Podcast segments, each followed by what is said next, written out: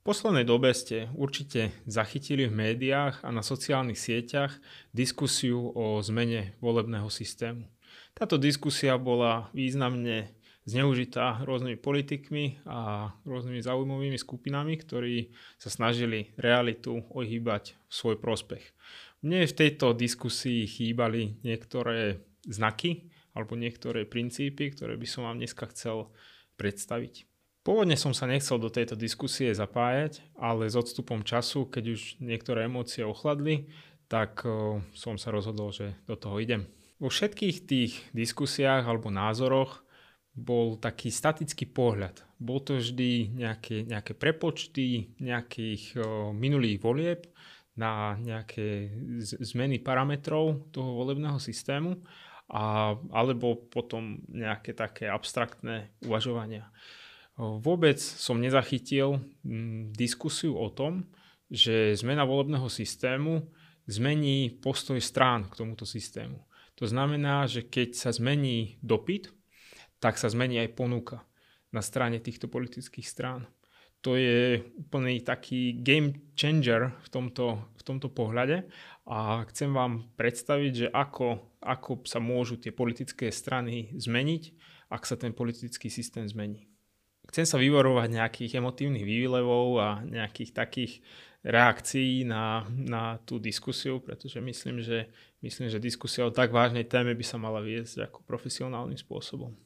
Neodpustím si ale jeden fakt.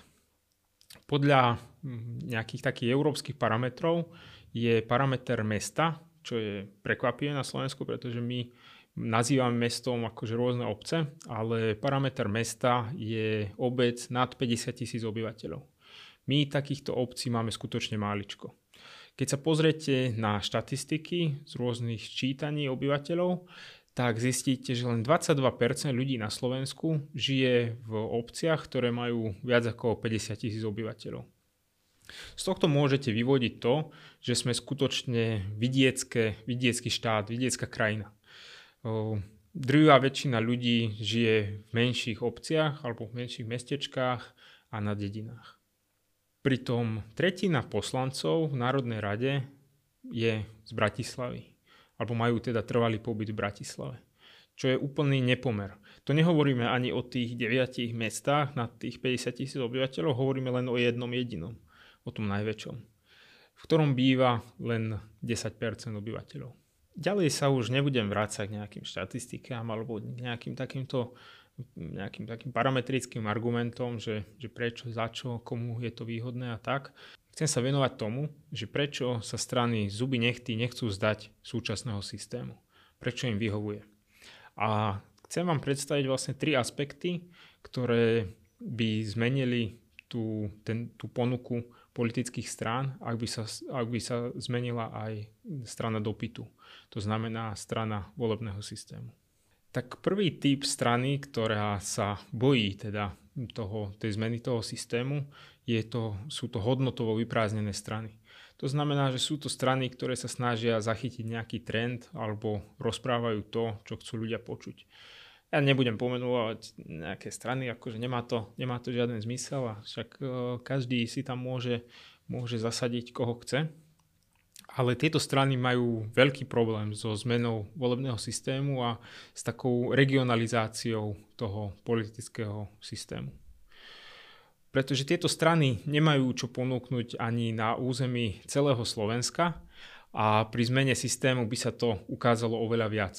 Jednoducho, keď je ten poslanec bližšie k tomu svojmu voličovi, môžete presne vedieť, že ktorého poslanca ste si zvolili v tom danom meste, v tom danom regióne, tak ten poslanec musí proste svoje záväzky plniť. Pretože presne viete, kto je za ne zodpovedný. No kto je zodpovedný dneska za sľuby, ktoré vám sľubovali politici pred pár rokmi, keď boli voľby? Takže hovoríme tu o tzv. Spätnej väzbe volič-poslanec. Veľa našich regiónov má špeciálne potreby, ktoré sú špecifické pre ten ktorý región, ako som prezentoval aj vo videu Matka všetkých reforiem, kde som predstavoval reformu regiónov. Tak máme obrovské regionálne rozdiely a z týchto regionálnych rozdielov vyplýva aj to, že že tie problémy nie sú rovnaké pre rôzne regióny.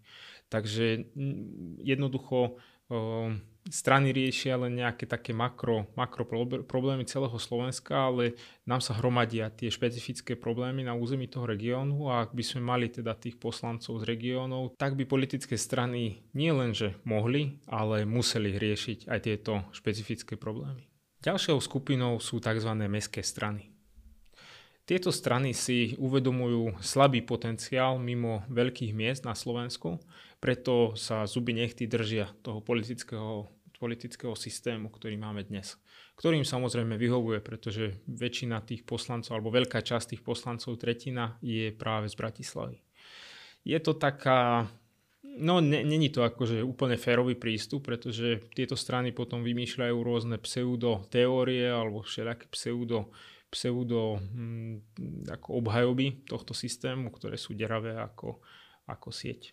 Takáto zmena volebného systému by ich prinútila zmeniť tzv. Positioning v rámci politického spektra a museli by sa začať zaujímať aj ľudí mimo svojich bublín. To je veľmi, veľmi silná zmena vlastne na tom politickom spektre, pretože tieto strany dneska vôbec nerátajú s nejakým tzv. Rurálnym voličom, ako to radi nazývajú, alebo s voličom teda mimo veľkých miest. Nebojím sa povedať, že týmto voličom akože opovrhujú, ale pritom vôbec nevedia, že čo za ľudia teda bývajú mimo nejakých väčších krajských miest. Ak by som to tak zjednodušil, tak by museli svoj politický program a svoju nejakú stratégiu, možno ľudí na kandidátke, prispôsobiť tomu, aby v regiónoch uhrali aspoň pár poslancov. Možno v týchto regiónoch nebudú nikdy excelovať, nebudú jednoducho vidiecké strany, ale budú nútené, ak chcú jednoducho hrať nejakú hru na tej centrálnej úrovni, tak budú nútené uhrať aspoň pár poslancov. Aspoň z môjho pohľadu taký najdôležitejší aspekt je ten, že by sa tieto mestské strany museli polúčtiť. Museli by obrúsiť hrany v témach, ktoré rozdeľujú spoločnosť. Museli by sa priblížiť viac k tomu takému priemernému slovenskému voličovi. Nemohli by sa sústrediť len na nejaký extrém v nejakom názorovom spektre, kde môžu jednoducho búšiť extrémistické názory a kde im to proste z toho ich nejakého pozicioningu im to vychádza, že je to dobrá stratégia. Zároveň ale táto stratégia mimoriadne rozdeľuje spoločnosť, pretože keď máme na tom spektre jeden extrém, tak hneď jednoducho sa vynorí aj ten druhý extrém, pretože extrém plodí ďalší extrém. Takže umiernenie týchto mestských strán do možno takej lepšej, obrúsenejšej pozície by prinieslo aj aspekt ten, že by sa akože oslabil by sa aj ten druhý extrém. Každý vieme, že o čom hovorím. A teraz prechádzam k takému tretiemu typu politických strán, ktorým vlastne tento systém mimoriadne vyhovuje a ani za nič ho nechcú teda zmeniť a tiež teda to hlásajú, kde môžu. A to sú strany s autoritatívnym alebo dokonca autoritárskym lídrom. To vôbec sa nevylučuje to, že to môžu byť aj tie mestské strany alebo tie strany bez tých nejakých hodnôt, alebo ktoré sú hodnotovo vyprázdnené. Ale hovoríme tu skutočne o tých autoritárskych stranách, kde jednoducho není bežné, že by sa lídri napríklad časom menili, alebo že by nejaký odstúpil, alebo že by ho jednoducho vymenil niekto iný. Teraz si možno poviete, že tieto strany sú predsa mimoriadne silné v regiónoch. No vtip je v tom, že sú silné pri súčasnom volebnom systéme, pretože tá kandidátka je postavená tak, že majú mimoriadne dobre rozpoznateľného lídra, ktorý ťahá jednoducho všetkých za sebou a všetci ostatní poslanci sú mu absolútne lojálni. To je celá premisa. No a zmena volebného systému presne toto narúša. Ako som už hovoril, pri hodnotovo vyprázdnených stranách tieto strany by museli ponúknuť v jednotlivých regiónoch špecifické riešenia. No vtip je v tom, že by museli ponúknuť aj takých malých regionálnych lídrov, ktorí by tieto riešenia predstavili v jednotlivých regiónoch. Jednoducho, toto by nezvládol odprezentovať jeden všemocný líder, alebo teda ten autoritatívny líder. Preto možno, že by museli byť lídri aj pre jednotlivé oblasti, jednotlivé problémy. A to títo lídri nechcú. Nakopla by sa tzv. Konkurencia vnútri strán. Na takúto konkurenciu nie sme vôbec na Slovensku zvyknutí. Jednoducho v nej nemáme tradíciu. Takisto ako nemáme tradíciu v nejakom inom volebnom systéme.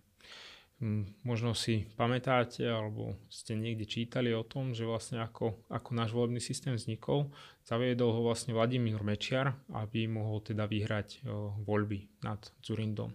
Vyhrať voľby sa mu síce podarilo aj na základe zmeny volebného systému k väčšej centralizácii, ale nenašiel koaličných partnerov. Vráťme sa ale k tej zmene volebného systému. Táto vnútrostranická konkurencia by určite oslabila pozíciu všemocného lídra. Ja sa chcem ale viac ešte pristaviť pri tomto bode, pretože ja ho považujem ako jeden teda z najdôležitejších, ktorý vlastne mení štruktúru tých politických strán. Jednoducho sa z nich stanú také bunky demokracie, kde jednoducho ani ten líder nemôže robiť úplne čokoľvek.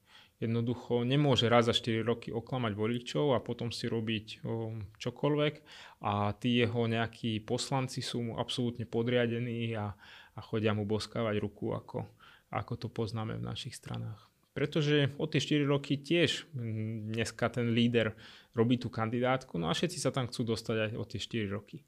Ja sa chcem pri tomto bode pristaviť a chcem to viac vysvetliť, že prečo je to tak, prečo vlastne tá zmena toho volebného systému, a teraz nehovorím o nejakej konkrétnej zmene, hovorím o tom princípe, prečo vlastne mení túto paradigmu. Dneska budem hovoriť o tzv. Kvóre, ktoré je potrebné na prekrúžkovanie v rámci kandidátky v dnešnom volebnom systéme. Dnes potrebujete vlastne 3% hlasov tej ktorej strany, takže napríklad kandidujete za Oľano v minulých voľbách a potrebovali ste získať 3% hlasov, aby ste sa mohli posunúť vyššie na kandidátnej listine. To znamená, že aby ste mohli vlastne získať lepšiu pozíciu, ako vám pridelil váš predseda. Pre predstavu, v minulých voľbách pre stranu Oľano to bol viac ako 22 000 hlasov, čo povedzme si na rovinu, že ktorý poslanec mal viac ako 22 000 hlasov. Pre stranu Smer to bolo 16 000 hlasov a napríklad pre Smerodina to bolo 7200 hlasov. Ide o to, že tieto hlasy vlastne boli z celého Slovenska.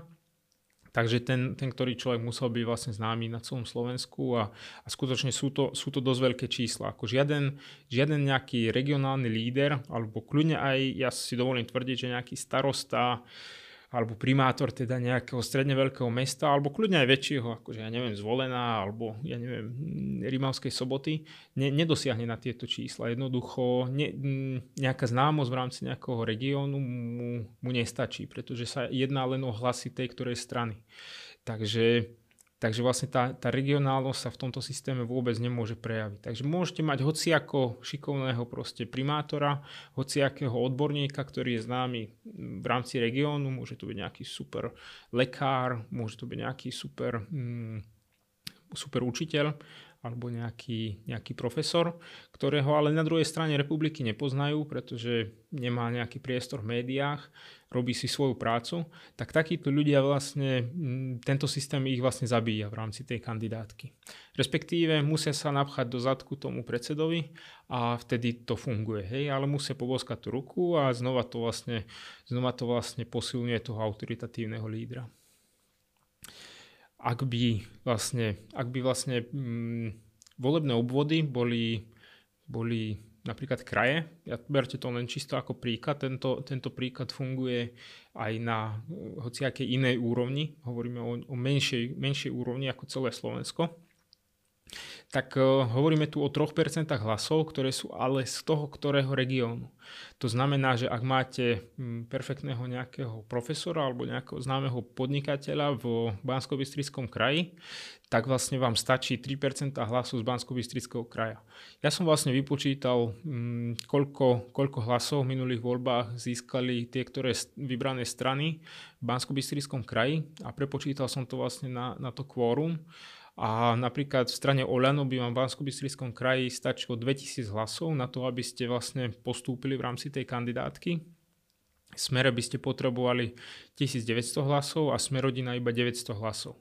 Predstavte si 900 hlasov. To je podľa mňa reálny výsledok, ktorý môže získať regionálny líder v rámci už aj malého mesta. Takže keď proste ste známi alebo ste proste šikovný človek, ste odborník, tak jednoducho sami, bez toho, aby ste sa napchali do zadku tomu svojmu predsedovi, sa môžete získať lepšie miesto na kandidátke.